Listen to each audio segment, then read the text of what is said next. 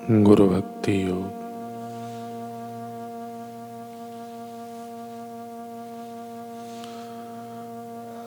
शिष्यत्व की पहचान मानी गुरु भक्ति गुरु के चरण कमलों में आजीवन आत्मसमर्पण करना यह शिष्यत्व की निशानी है।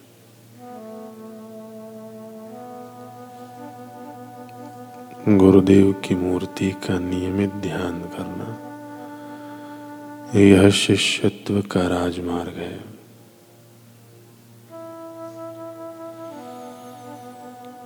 गुरु महाराज के प्रति संपूर्णतः आज्ञा पालन का भाव रखना यह शिष्यत्व की नींव है।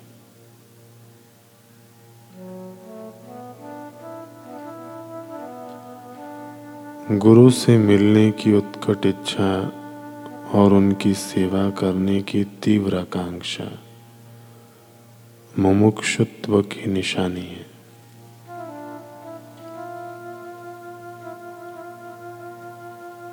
देव, द्विज, आध्यात्मिक गुरु एवं ज्ञानी पुरुषों की पूजा, पवित्रता, सरलता, ब्रह्मचर्य और अहिंसा शरीर का तप है। ब्राह्मणों, पवित्र आचार्यों एवं ज्ञानी पुरुषों को प्रणाम करना, ब्रह्मचर्य और अहिंसा ये शारीरिक तपश्चर्याएँ हैं। माँ बाप और आचार्यों की सेवा, गरीब और रोगियों की सेवा भी शारीरिक तपश्चर्या है। ब्रह्म विषयक ज्ञान अति सूक्ष्म है। शंकाएँ पैदा होती हैं और उनको दूर करने के लिए एवं मार्ग दिखाने के लिए ब्रह्मज्ञानी आध्यात्मिक गुरु की आवश्यकता रहती है।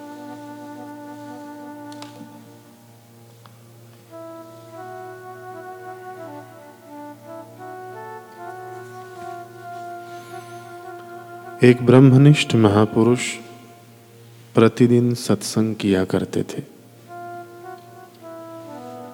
वे हमेशा लोगों को यही सीख देते कि अपने समय को सत्कार्यों में लगाओ। व्यक्ति को कभी भी समय का दुरुपयोग नहीं करना चाहिए।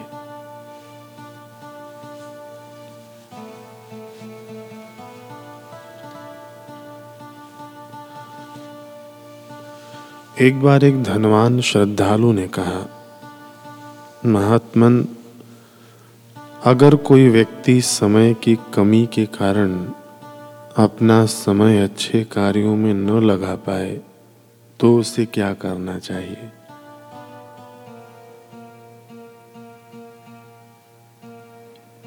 महात्मा उस व्यक्ति को समझाते हुए बोले, मेरा परिचय आज तक किसी ऐसे व्यक्ति से नहीं हुआ है, जिसको विधाता द्वारा निर्धारित आयु से एक भी क्षण कम या अधिक मिला हो। समय की कमी से तुम्हारा क्या मतलब है? भक्त कुछ उत्तर नहीं दे पाया। महात्मा समझाते हुए बोले जिसे तुम समय की कमी कह रहे हो, वह वास्तव में समय का अभाव नहीं, अव्यवस्था है। यदि कोई व्यक्ति यह ठान ले कि मुझे सदैव सुव्यवस्थित जीवन ही जीना है तो उसके पास हर काम को अच्छी तरह करने के लिए पर्याप्त समय निश्चित ही निकल आएगा।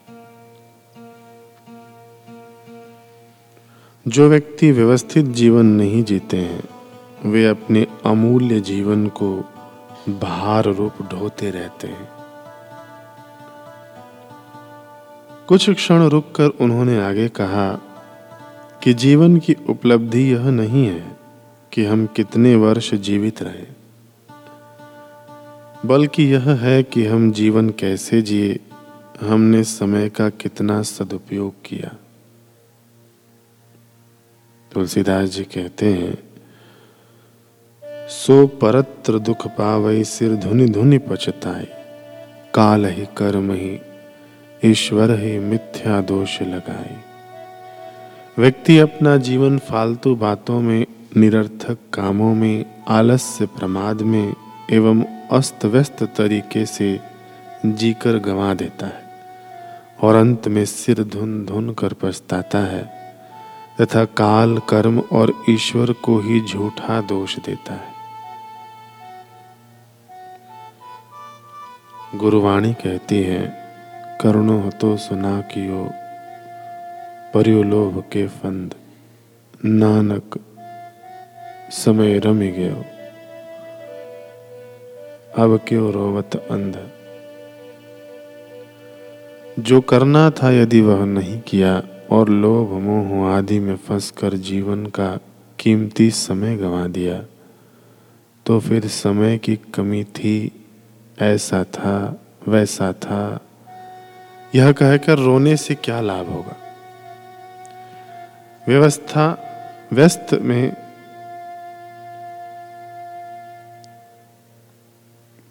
अपने समय को सार्थक करें। अभाव नहीं होता समय का, अव्यवस्था होती है। महात्मा के इस उत्तर से वह व्यक्ति अत्यंत प्रभावित हुआ। उसने अपने जीवन को सुव्यवस्थित ढंग से सुनियोजन करना शुरू किया और जीवन का अधिक से अधिक समय सेवा, सत्कार्यों में, सदज्ञान पाने में लगाने लगा। जीवन में समय की कमी का उसका भ्रम दूर हो गया और मनुष्य जन्म देने वाले ईश्वर को तथा जीवन का सदुपयोग करने की कला सिखाने वाले उन महापुरुष को वह लाख लाख धन्यवाद देने लगा। संत डोंगरे जी महाराज कहते हैं कि संसार के प्रपंच जीव को ईश्वर के पास जाने नहीं देते। जिसको ईश्वर प्राप्ति की इच्छा हो उसे स्वतंत्र नहीं रहना चाहिए। किसी योग्य गुरु की शरण में जाना चाहिए। संत की आज्ञा में रहना चाहिए। गुरु की आज्ञा अनुसार साधन करना चाहिए।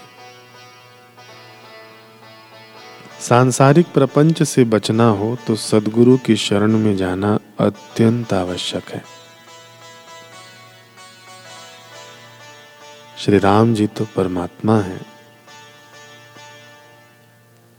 माइक सांसारिक प्रपंचों से रहित शुद्ध ब्रह्म है। वे जगत को ज्ञान देते हैं कि मैं ईश्वर हूँ, फिर भी मुझे सदगुरु की आवश्यकता पड़ती है।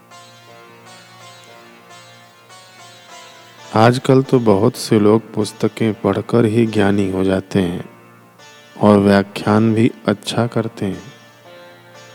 पुस्तकों को पढ़कर मिला हुआ ज्ञान धन प्राप्त करा सकता है, प्रतिष्ठा दिला सकता है। परंतु अंदर की शांति नहीं दिलाएगा। पुस्तकें पढ़कर मिला हुआ ज्ञान छह आठ महीने कोई न पढ़े तो धीरे धीरे भूलने लग जाता है। जिसको सदगुरु का आशीर्वाद मिला है जिसने सदगुरु की सेवा की है, उसका ज्ञान स्थायी होता है अचल होता है। गुरुदेव के आशीर्वाद से ज्ञान में स्थिरता आती है। आत्म विश्रांति आत्म सुख मिलता है एवं परितृप्ति होती है। पुस्तकें पढ़कर शब्द ज्ञान मिलता है। उससे अभिमान हो जाता है। सदगुरु कृपा से प्राप्त हुआ ज्ञान, विनय, विवेक, सद्गुण और सदाचार लाता है। पारस के परसंते कंचन भई तलवार। तुलसी तीनों ना गए, धार मार आकार। ज्ञान हथौड़ा हाथ ले सदगुरु मिला सुनार। ज्ञान हथौड़ा हाथ ले सदगुरु मिला सुनार। तुलसी तीनों मिट गए, धार, मार, आकार।